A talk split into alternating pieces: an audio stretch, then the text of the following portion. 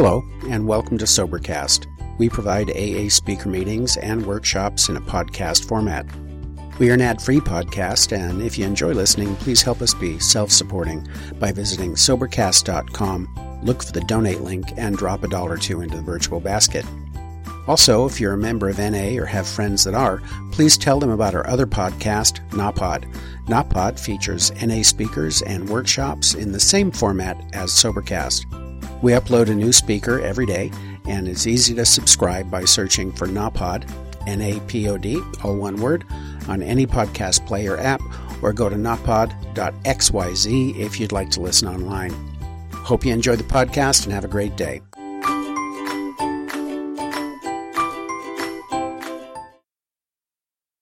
Thank you. My name's Nick. I'm an alcoholic.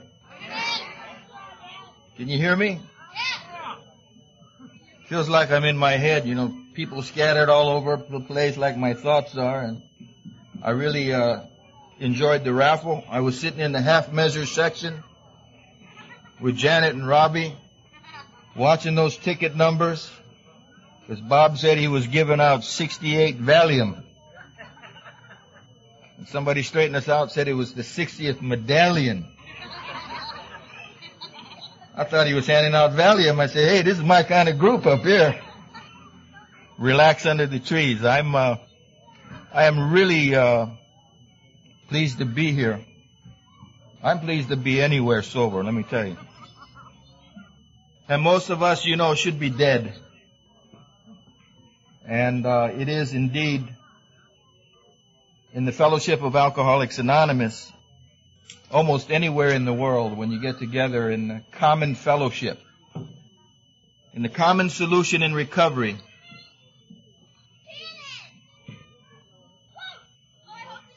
That we hang out together and do this thing called recovery, and I love recovery. I uh, I want to tell you how I get to Alcoholics Anonymous in the beginning. I'd like to welcome all the newcomers. If this is your first meeting, and you don't hear anything that you relate to, come to another meeting. In fact, go to a lot of meetings.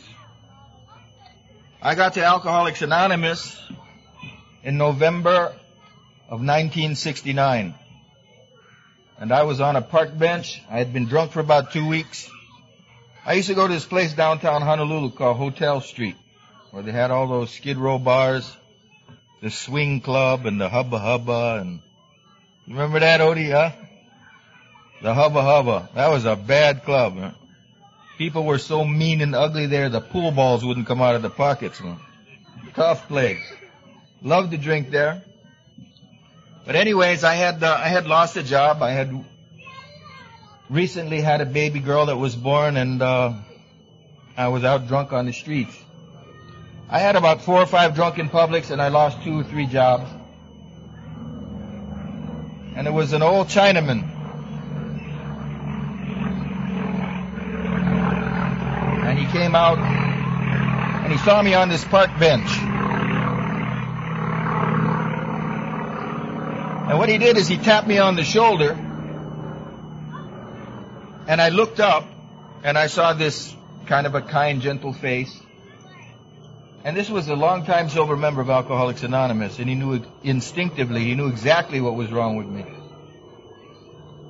And he did one of these things. He didn't say, uh, follow me, I'll take you to the AA meeting. Because if he had said that, I wouldn't have followed him. He just did that. And so I got up because, uh, I thought he was going to buy me something to drink. I followed him up the street. I thought he was going to get me something to eat or give me some money or do something. And instead what he did was he took me to my first Alcoholics Anonymous meeting. This is in November of 1969. And I got into this room and I looked around at the people sitting in the room. You know, before the meeting, all the people are standing around, they're kissing and they're hugging. Like an orgy with morals, you know, I couldn't. And, uh, I sat down I began looking around the room and I saw that, you know, they had the 12 steps on the wall and the traditions and, uh, and I was really kind of looking around for alcoholics. These people were really nicely dressed and their hair was brushed and their teeth were brushed. I mean, some of the bars that I hung out at, if you had teeth, you were a preferred customer. You know? So I was looking around for uh, the alcoholics in the room, and I was the youngest member in the room. And what I loved about Alcoholics Anonymous was that tangible presence in the room. It was there in my first meeting. It is there in every meeting that I go to. There was something very attractive that emanated from the people in those rooms.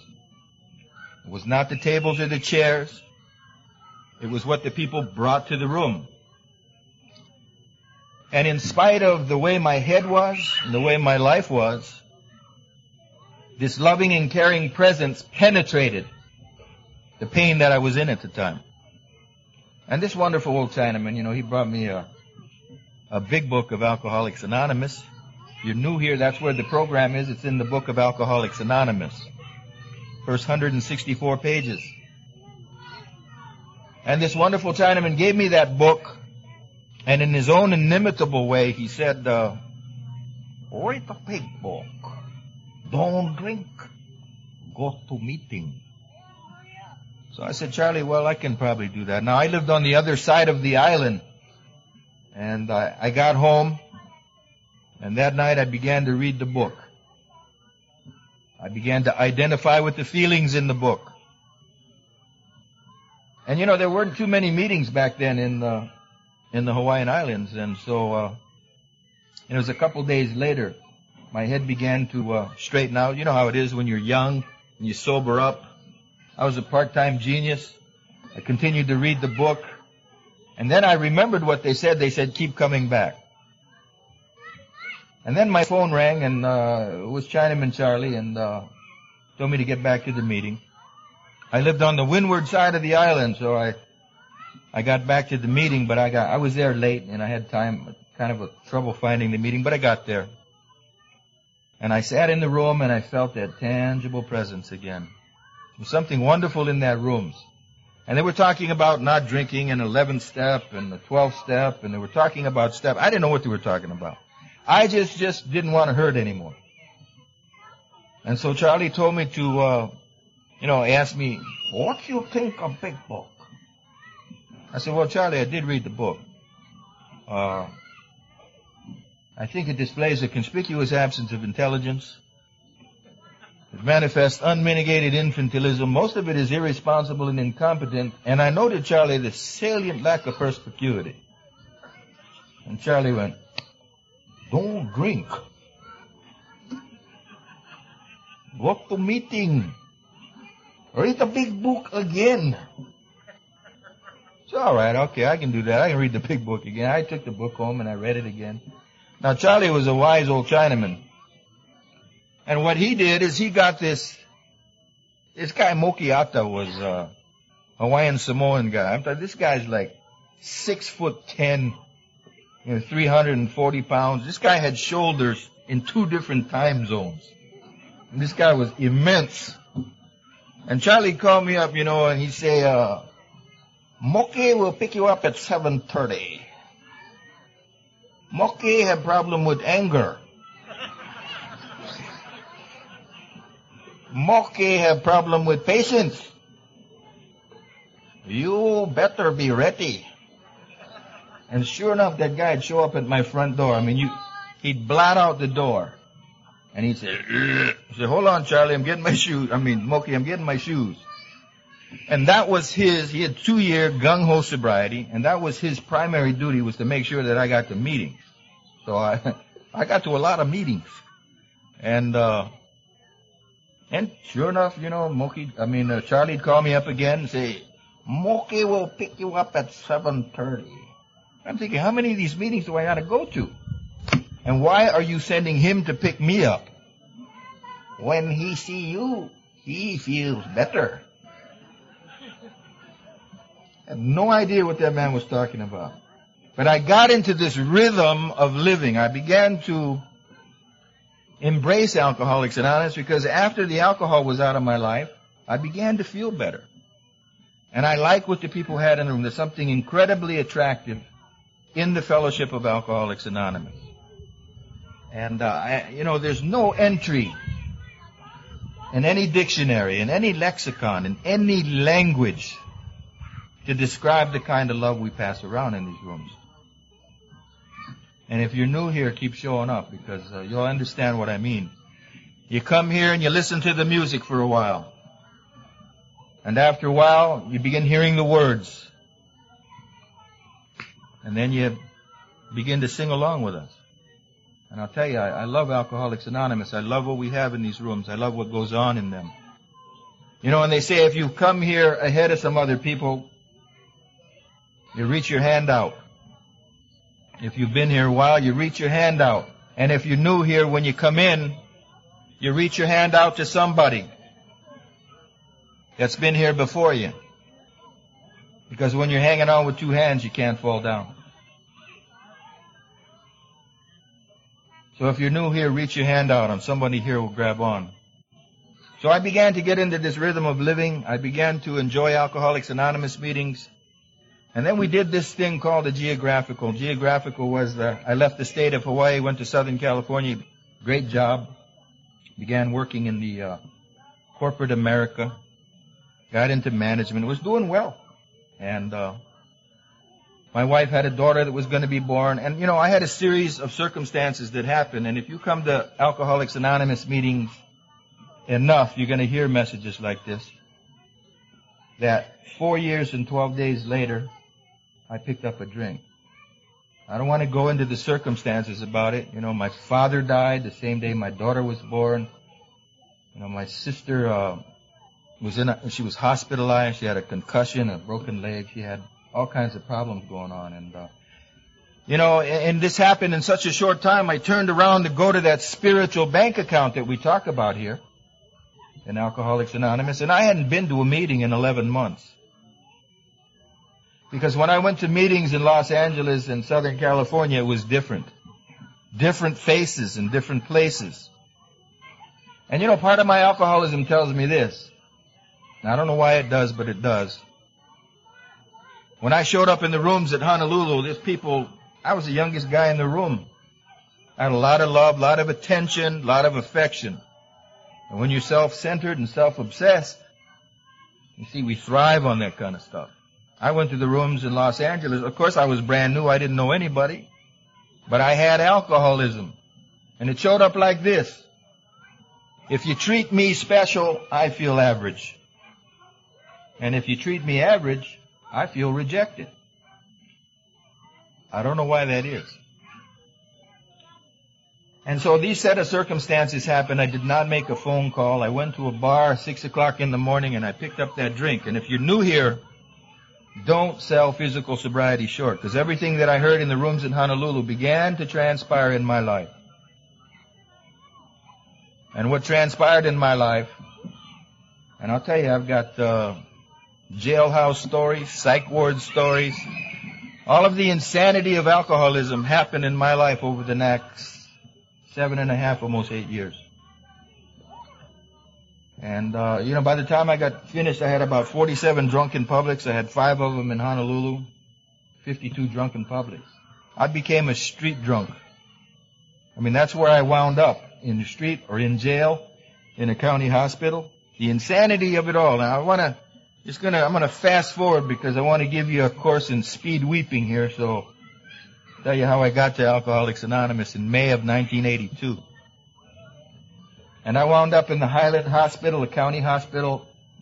I was vomiting blood, and uh, they did a lot of tests on me. They put me upstairs. I had some alcoholic seizures in the first 24 hours. 72 hours later, I went to delirium tremens. True DTs. I didn't have anything to drink. By the way, they wrestled a quart of whiskey Kessler whiskey. I went in the emergency room with a quart of Kessler whiskey, and they wrestled away from me. We had a tug of war in the emergency room. I mean, here I am bleeding, and uh, it was Kessler, smooth as silk. You remember that stuff? Burned a hole in my throat. 72 hours later, I had a 72 hours later, I had delirium tremens. A true case of delirium tremens. I hadn't had anything to drink for three hours, and they shot me with they shot me with Valium, 125 milligrams of Valium couldn't pull me out. They shot me with 20 minutes later, 125 milligrams of Librium, and I was still dying. I was in delirium tremens. And then there was an expert on the floor that said, you better hook him up with IV alcohol or you're going to lose him. Pitiful and moral, incomprehensible demoralization. And they came and they hooked me up with IV alcohol right into my veins. And that pulled me out of the delirium treatment. That, in fact, Robbie was on the hospital floor arguing with the doctor, saying, how, how can you possibly do this? He's so close to getting off alcohol. What are you putting the alcohol back? You know, it was to save my life. And there I was on this gurney, you know, I've been thrashing around and I kind of worked a little bit loose. I was in these restraints on the gurney. But I've been in a lot of county hospitals and I looked at all those bottles up there and I found, I found the alcohol bottle. It was on the far left hand side, you know, hanging down there. It looked so beautiful. It was glistening, you know. It said alcohol dextrose and I followed the line down to the dropper and it was dripping way too slow for me. so I turned it up. And uh, so they put me in four point restraints and uh,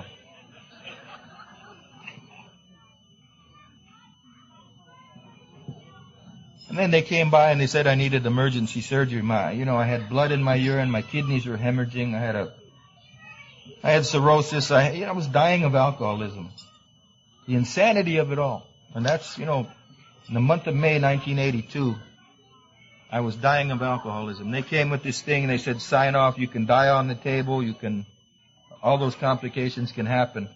If you have any family or friends, you better call somebody because you may not get out of here.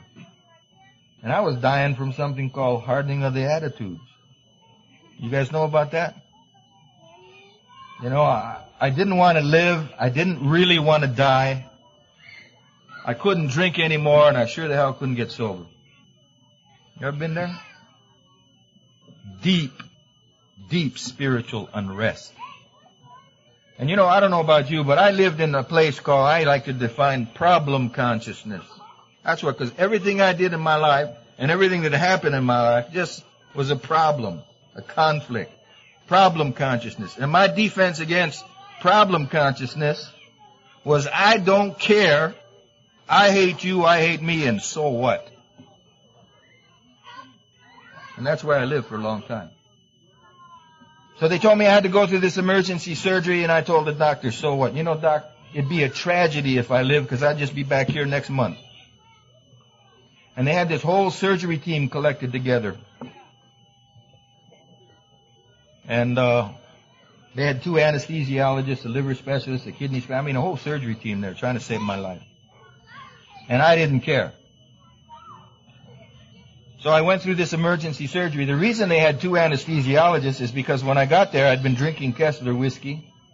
I had uh, seizures, so they shot me full of Dilantin. And within 74, two hours, they shot me full of Librium. Then they shot me with Valium. And then they put an alcohol drip on me, which then I turned up. And now they were going to give me anesthesia. Which was a, sounded like a good idea to me, but they were arguing about it. I could OD on the table. And as it turned out, they were arguing, and I went under, and during the, toward the end of the surgery, I mean, they got me cut open on the table, this guy's sewing me up, and I still have a picture of this in my mind. You can ask my wife, she was there, we're talking about this case. I woke up on the table, my head came up, popped up, and I saw these doctors sitting there, stitching me up, and they looked terrified. I thought, God, these guys need a drink, man. They were terrified. Anxiety. And then the two anesthesiologists got to argue again and I went under again. And they gave me a little too much and I had these, um, oxygen blood level problems and, you know, complications. And I, I, you know, when I first came to, the first thing that I said when I got up is I saw my, my wife there who, uh, was a loving support through a lot of years. And I said, you know, Robbie, I love you. And then my first conscious thought after that was, hey, is my alcohol drip still on? You know, just got to check. you know, that's hope to die alcoholism. And you know, if you're new here, and you may not get to that place, you don't have to go to that place. You know, we do the research for you. So anyways, you know, on the other side of surgery in the intensive care, uh, my liver began to shut down. I had kidneys backing up. And I had what's called May 23rd, 1982, an out of body experience. I mean, I was emotionally, spiritually, physically traumatized. I went beyond dying. I died a thousand times before I got to that hospital. And I didn't care. But May 23rd, 1982, I had this out of body experience, a spiritual experience. The book talks about it in the, in the back of the book. Spiritual awakening. I call it a private illumination. I do not have the words to transmit a transcendent experience. But I'll tell you what it did. Where I lived in problem consciousness, problem consciousness, I don't care. I hate you, I hate me, and so what? And May 23rd, 1982, I went to solution consciousness. Thank you, God, how can I serve? Thank you, God, how can I serve? You know, that's where I live today. And it took a long time for me to physically heal up. And through the grace of a loving God and the people in Alcoholics Anonymous, I have been able to, a day at a time, up to this very moment to be here with you. I live a life of grace. This is the most powerful time in my life.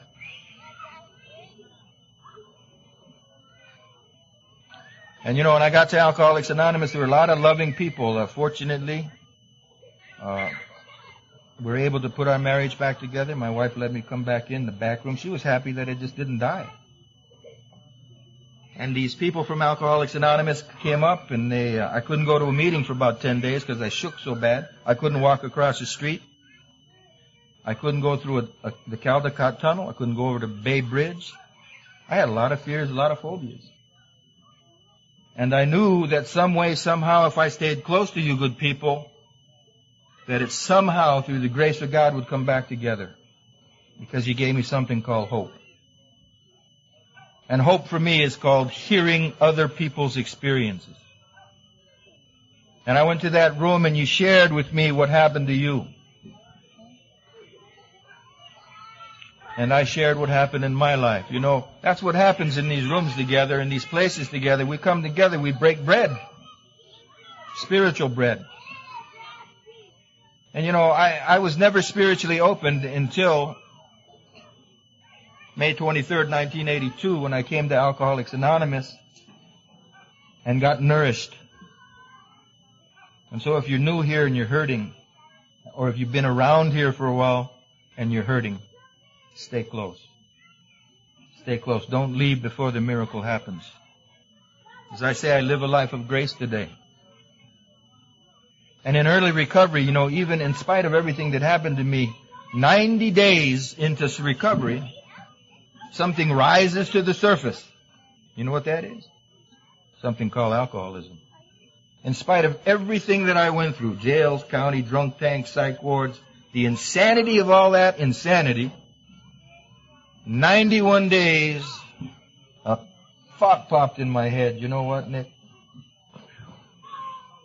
Been nice here, man, but you need a drink. How could that be? And I fell into this depression. You know, I think depression is something that happens in Alcoholics Anonymous, recovering alcoholic. Because you see, I suffered from a basic inability to open to joy. I didn't know how to laugh. I didn't know how to play. I didn't know, I didn't know how to connect with feelings. I didn't know what feelings were. So out of touch with me. Because I've been running in problem consciousness for a long time. And that's the only thing I know. They say Alcoholics Anonymous, AA also stands for altered attitudes. And I was told to keep going to meetings. And what happened when I was going to meetings, this depression set in. This beautiful couple, Fran and John from the valley, they used to come by. A guy named Big Don. It was somebody, uh, Pete and I were talking about Big Don. Uh, you know, Bob and Lexus, they know about these good people in the valley. And they, they'd come by my house and pick me up. And I remember one time I was with Fran and John and, uh, depressed feeling low, wondering how am I going to get sober. And uh, I turned the radio on again, you know those sad country songs, songs that leave you with no hope. Tears in my ears from lying on my back crying over you, all that stuff. My wife left with my best friend. Sure I'm gonna miss him. I'm just kidding, honey. I've been so miserable she's gone, it's like she never left at all. One of my favorites. So anyways, I'd be listening to the sad, you know, I'd be crying before we got to the meeting and, uh, Fran had slapped my hand and turned that radio off. 90 more days, no country western music for you. And you know, I was sensitive. And then I sat in the meeting and it came to me. It came to me. I figured it out. See? That's the three worst words you can hear an alcoholic say is, I've been thinking. See? Because I sat there, I was figuring it out. You know, I was sitting in a room in Tri Valley Fellowship. And it dawned on me. The truth of it all dawned on me. I was a sensitive, misunderstood genius, trapped in a body made by the Pillsbury Company, suffering from deep feelings of wimpiness, with an inability to ask for help. We die for image. Gotta look good, man. Don't mess with my look good now. I'll hang out by the coffee bar, pour coffee. How you doing? Fine. Hey, things are good, man. Gee, I heard you separated from your wife, your car got repossessed, and you lost your job. Hey, fine, man. No sugar with that? Keep going to meetings. If you're new here, don't go without a sponsor. You know what sponsors are? Tuition free course. You go to school out here to learn something, you gotta pay money. You gotta buy your books. Alcoholics Anonymous is absolutely free. Sponsor is a tuition free course experience right there at hand. Absolutely free. I mean, you pay everything you got, right, to get here. And after you pay all that, then it's free. And I used to really worry when I got here, you know, gee, I used to, man, I lost everything. I lost everything. I got nothing. Got nothing. Well, I want to tell you something. The everything that I had lost really turned out to be nothing. And the nothing that I was left with turned out to be everything. So if you're new here, don't leave before the miracle happens. I really believe that in every case, bar none, sometime or other, if you continue coming to meetings, you're going to have some spiritual experience.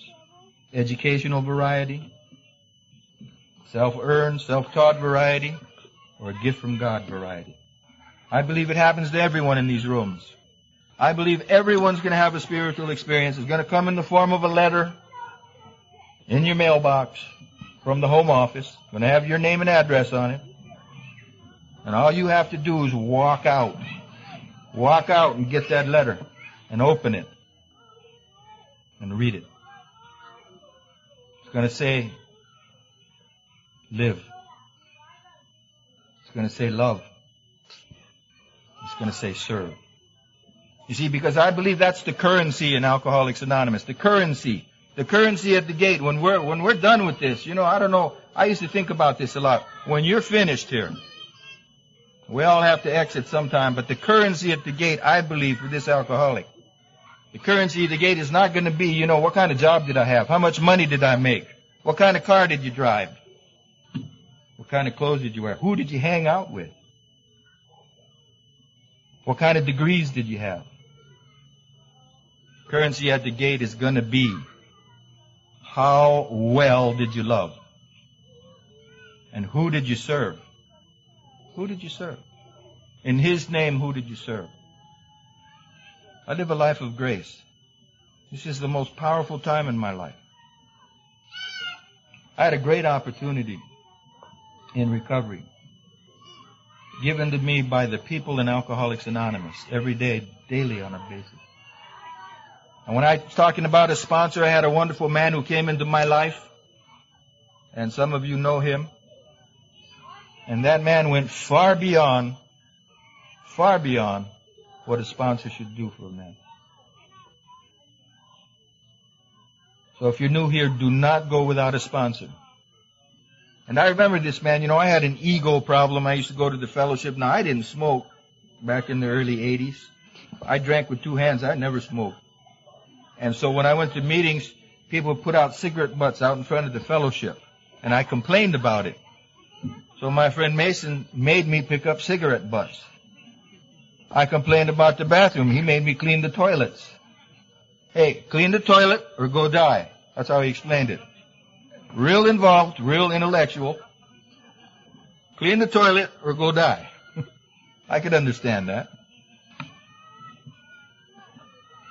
And uh, he never paid any attention to what I said to him. And every time I complain, I, you know, in the early meetings, I'd go to meetings and I had, uh, you know, we isolate, alienate, you know, can't open the joy in our life. And I complained a lot, criticized. I used to have a critic, an edit, a director. You ever edit? I edit you, I edit me, I check, I criticize, do all that. Head busy, nowhere near the meeting. Recovery going on in the meeting, head way out here. You here at the park, let me invite you back in, if you knew. Got a meeting here. That's how our minds are, man. That's how I was. And then after the meeting, I'd go up to Bill and I'd say like, man, you know those people, they're really cliquish. They really, they just hang out with their little friends, you know, and they smile and laugh. They're trying to pressure me into happiness. You know, they hang out, they're so cliquish. And there again, see, as soon as I complain, he says, I want you to do, what I want you to do is to go up to someone you don't know in the meeting. Go up to them, introduce yourself, stick out your hand, shake hands, say hello, make some eye contact, and introduce yourself. Eye contact. Easy enough, but for how long? Fine line separates eye contact from the piercing stare of a psychopath, you know. hey, you newcomer, hey, keep coming back. Don't go without a sponsor. Tuition free course. As I said, I had a great opportunity to uh, work in the alcoholism field. I remember uh, Janet here back from May Street. We had a lot of fun getting into uh, into recovery and helping others. And you know, I had worked for a long time and I had a whole bunch of vacation lined up, almost a month, and I had this great opportunity to travel. And you know, I was working, I was running a detox. 35 beds and halfway houses and communities every day, alcoholism, alcoholism. My phone would ring at 2 in the morning, 4 in the morning. It was like having a rock around my neck. You know? I was grateful for that because it kept me connected into what this thing called alcoholism is. But I had almost a whole month of vacation lined up and I thought to myself, you know, where can I get away from alcoholism? Go to some other place and do meetings for me. I'm tired of alcoholics. Maybe I ought to go to Al-Anon. So, uh, I booked a trip. I went to the far side of the world, the other side of the world. I went to Far East trip. Went to Hong Kong, Singapore, spent nearly a month, three and a half weeks or so, I don't know, in India. The other side of the world on the globe. And I had this trip lined up. Singapore Airlines bought these brand new 747s and I run in the airplane and I sit down. Oh, thank you God, thank you God. And I sat down. And a few minutes later, this guy sits down uh, next to me. And he looks over and I look at him. He says, Hey, you doing, buddy? Where you, where you hit? Where you headed? you know, God puts another alcoholic right in my life. I, I'm not even out of the San Francisco airport. I got a 12 step call here. So anyways, uh, we're flying on the plane. I whip the big book out and he's drinking coffee and by the time we get to Honolulu, he's a little shaky and, uh, 11 and a half hours to Hong Kong and we started going through the steps and you know, that's where I learned recovery is in front of me to do. You know, and, and there was an incredible thing that happened to me in, in India. And I was going on this tour with, uh, he's a law professor from the university and he was showing me some things here and, uh, so I got to know a little bit of the city and the next day I traveled down these roads and I sort of got lost. And I went down this side road and I saw something I've never seen in my life. I've never seen this in my life. And there were some people in front of me on the walkway and all of a sudden they just split. I mean, they took off. And then a few steps in front of me, it was a leper. I've never seen leprosy before. And this man was dying of leprosy. This man had missing toes and missing hands. He smelled so bad he had dark rags draped all over him. He smelled so bad. My first instinct was to turn away, which I did, to run, because I never saw anything so incredibly painful in my life. But something pulled me, because you taught me how to give. And what that what that beggar, what that leper was doing is he had two hands in front of him. He was begging. And I gave him, you know, I had 30 rupees. Indian money is nothing, man. American money goes so far in India. I gave him 30 rupees. And he said, thank you. He spoke English. You speak English? Yeah. His name was Sukidra. And so every morning on that walk, you know, I'd go, I found my way, and I'd see Sukidra. I'd give him 30 rupees, 40 rupees every morning. Because you taught me how to give. And one morning, you know, I, I kind of watched what he was doing. And what he did one morning is he went across the street where there was a vendor and he would put 10 rupees down on this side of the vendor and way on the other side the guy would put fruit and rice. And Sukidra would go to the other side, the guy would go get the money, he would get the fruit and rice. Then he went down by the railway station, hobbling. And at the railway station, in a broken down cardboard and sheet metal that was rusted almost through, there were two other lepers that couldn't even walk. And he was serving them. And you know, I talked to this Sukidra, and he asked me, Nick, what do you do? What are you doing here? And I was going to explain, you know, what do I do in life? Well, I run an alcoholic detox. How am I going to explain alcoholism to him? And I told him I run a detox, and you know, there's alcoholics, they're dying. And he said Bangla. Bangla is the Indian word for alcohol. And he told me he spoke English pretty well. How his uncle died of Bangla. And he said, Bangla kills. I said, yes, Sukidra, I know. And that day I'd given him 30 rupees. And he asked me about the sick ones at the detox. And he gave me 20 rupees back of that money. And he said, please, Nick, please, buy something for the sick ones at the detox and tell them that Sukidra is praying for them. I live a life of grace today. When it comes to gratitude, I'm overpaid. I'm overpaid. This day, August 24th, is the most powerful time in my life. I know what I have today. I'm wealthy beyond measure.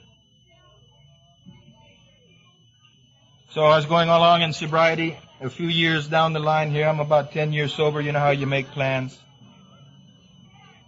I'm making plans. We're having a Christmas of 1991. You know, a little family together. And for some reason this happens, you know, it's called the will of God. The will of God for me as I just began to bleed, and I found myself wound up in the San Ramon med- medical emergency.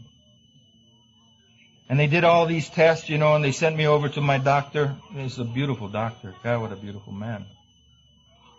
And it was Christmas Eve, and the lights were turned down, and he had sent his help home. And I went over there and I went to his office, and he had his office lamp turned down low. And I walked in and he said, Nick, you have a large cancerous tumor on your right kidney. It's malignant. And it needs to come out right away. And this beautiful man had tears in his eyes. You know, and I, I was standing up when he told me and I, and I went over to him and I put my arm around him. And I said, Doc, it's gonna be okay. We're gonna get through this. And he looked at me with that kind of quizzical look, you know. He gave me that kind of look like, what planet did you say you were from? And he said, he said, where, I love the way he put it. He said, where do you get the spiritual fortitude? I said, Doc, it's a spiritual path called Alcoholics Anonymous. You know, and he understood. And one of the most difficult things I had to do in recovery at 10 years sober, I had to go home to a wife and a child and a daughter. I mean, a daughter and a son. And I didn't want to tell the kids. I didn't want to ruin their Christmas. They knew something was going on. And after they opened their presents Christmas morning, you see, we have to take this program home. It's called Honesty. And I learned something about honesty. The truth told with bad intent beats all the lies you can invent. Be careful how you tell the truth. And I, you know, I really honor people who attempt to be honest in their lives. I really do. I honor them. But I told my children and I told my, you know, my wife, and it just shattered them, shattered everybody. And then they called again from the hospital. Now what? I had to go back for what? Some more tests. And here it is, you know, getting on to New Year's Eve, they, they're doing some liver scan and this scan and that scan and checking my brain. You know, you, MRI, you know, what do we know about that stuff? I'm thinking MRI, massive rectal incision. What are they going to do to me? You know, I'm terrified here. And then the news comes back, you know, and they said, Nick, things don't look good. You have a spot the size of a grape on your liver. You know, and then December 31st, New Year's Eve, I went into the hospital. And you know, I had to. Uh, they came and they told me about this massive surgery, man. It don't get any bigger than this. And when you take your kidney out, and take my kidney, my lymph nodes, and my adrenal gland, and they're gonna cut into the main arteries of the body. And they have those diagrams there. They gotta let you know you can bleed to death on the table. You can have a reaction to this. You can, you know, all that stuff. I say, hey, where do I sign? You see, because I never had a petitionary prayer in my entire sobriety. I never asked God for anything. My prayer was a prayer of surrender, and I learned that here. My prayer of surrender was, God, give me that which you think best for me. Give me the strength and courage to accept what you deem best for me. Prayer of surrender. And later on, for some reason, they forgot this. They came back up later at night. They had another sheet to fill out, you know. We forgot about this, Nick. You need to sign here. Oh, what's that? Oh, well, it's this blood thing, you know. Um, we forgot it. What do you mean? We're talking about HIV. This thing happened so fast. I didn't have family and friends to give blood. We're going out of the main pool, and you know, it's a disclaimer. And I don't know why. Eh, all the things I could have died on the table, or doing this, or doing. I surrendered everything, but why did that hook me? So I began for the first time in recovery bargaining with God. I'm first guy on the chopping block in the morning. And they wake me up and I'm going down and I'm bargaining with, gee, God, you know, I mean, uh, I never asked you for anything in my recovery. Never prayed for anything. Please, can you give me good blood? All right, if I'm supposed to get bad blood and it's in your will, then just be with me and help me get. But do you think I never asked for anything at all? And I was bargaining. Called alcoholism. Deep spiritual surrender. God is or He isn't. You either go with God or you don't. God is everything or He is nothing. Step one is the problem. Step two is the solution. Step three is the commitment to pursue the solution. There I was on the chopping block in the morning, you know, and I went under and I, I came out, you know, I was on the table for five hours and whatever it was, five hours, ten minutes, five hours, fifteen minutes, a long time. And this doctor who was from Stanford, the specialist that did the surgery, he comes up a couple days later, he comes to see me. He says, Nick, I just want you to know something. He says, we had a lot of blood for you on hand.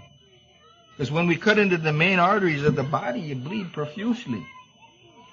And he said, I had to check with the guy on your blood volume three times. He says, halfway through the surgery, you stop bleeding. You didn't even need any blood. And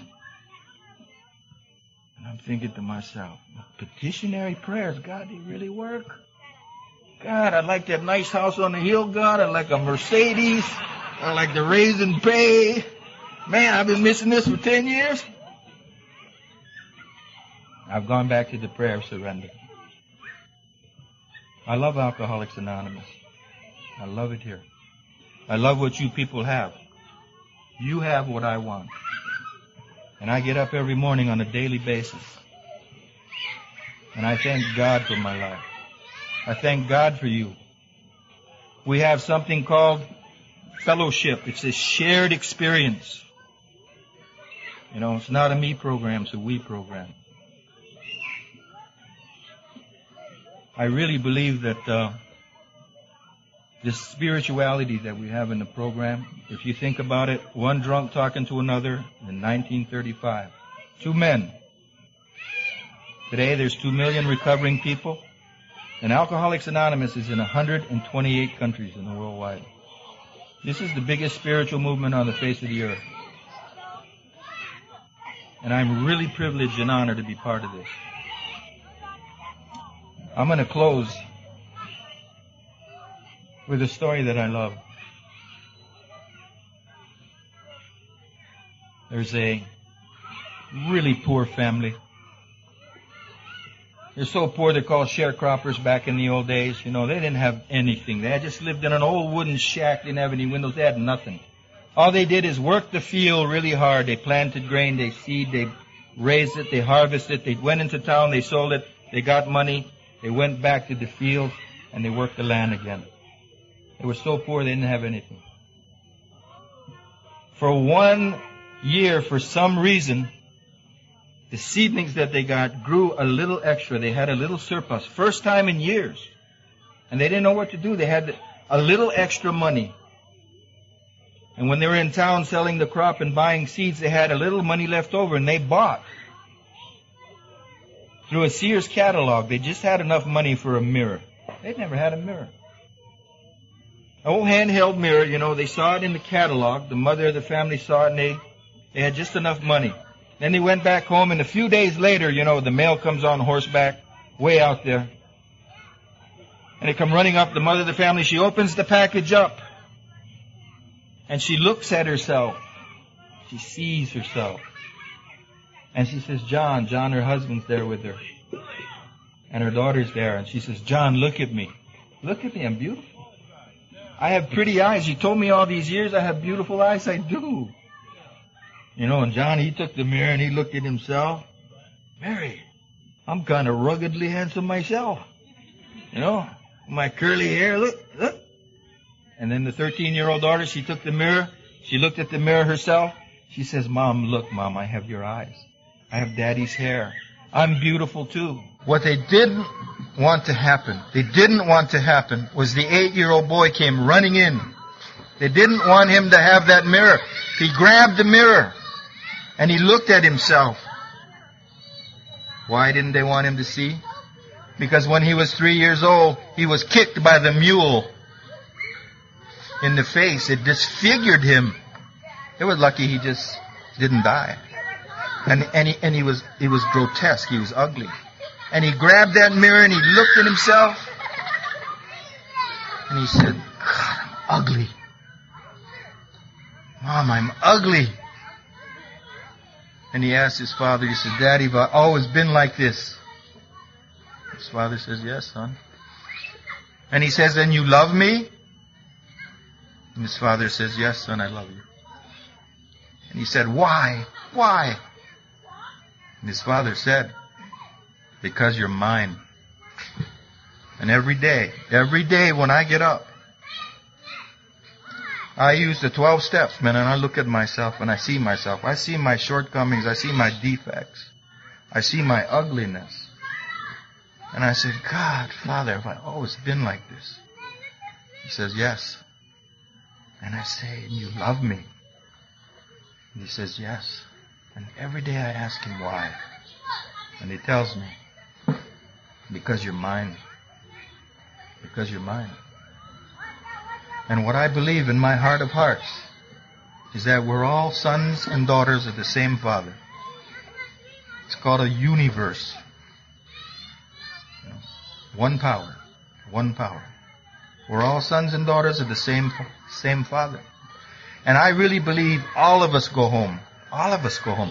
Why would a loving God who knows everything knowing what we would choose, why would he condemn us forever? I don't believe that.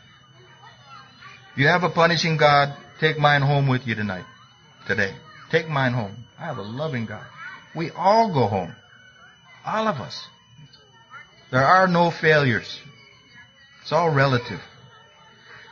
And I'm going to close with something from my spiritual sponsor. who I love and adore. And he gave me something and he asked me to try to live up to it and I try. And I'll close with that. He said, love everyone. Love everyone to the very best of your ability. And if you're not able to do that, then in the very least, do not harm them. God bless you and thank you for the privilege.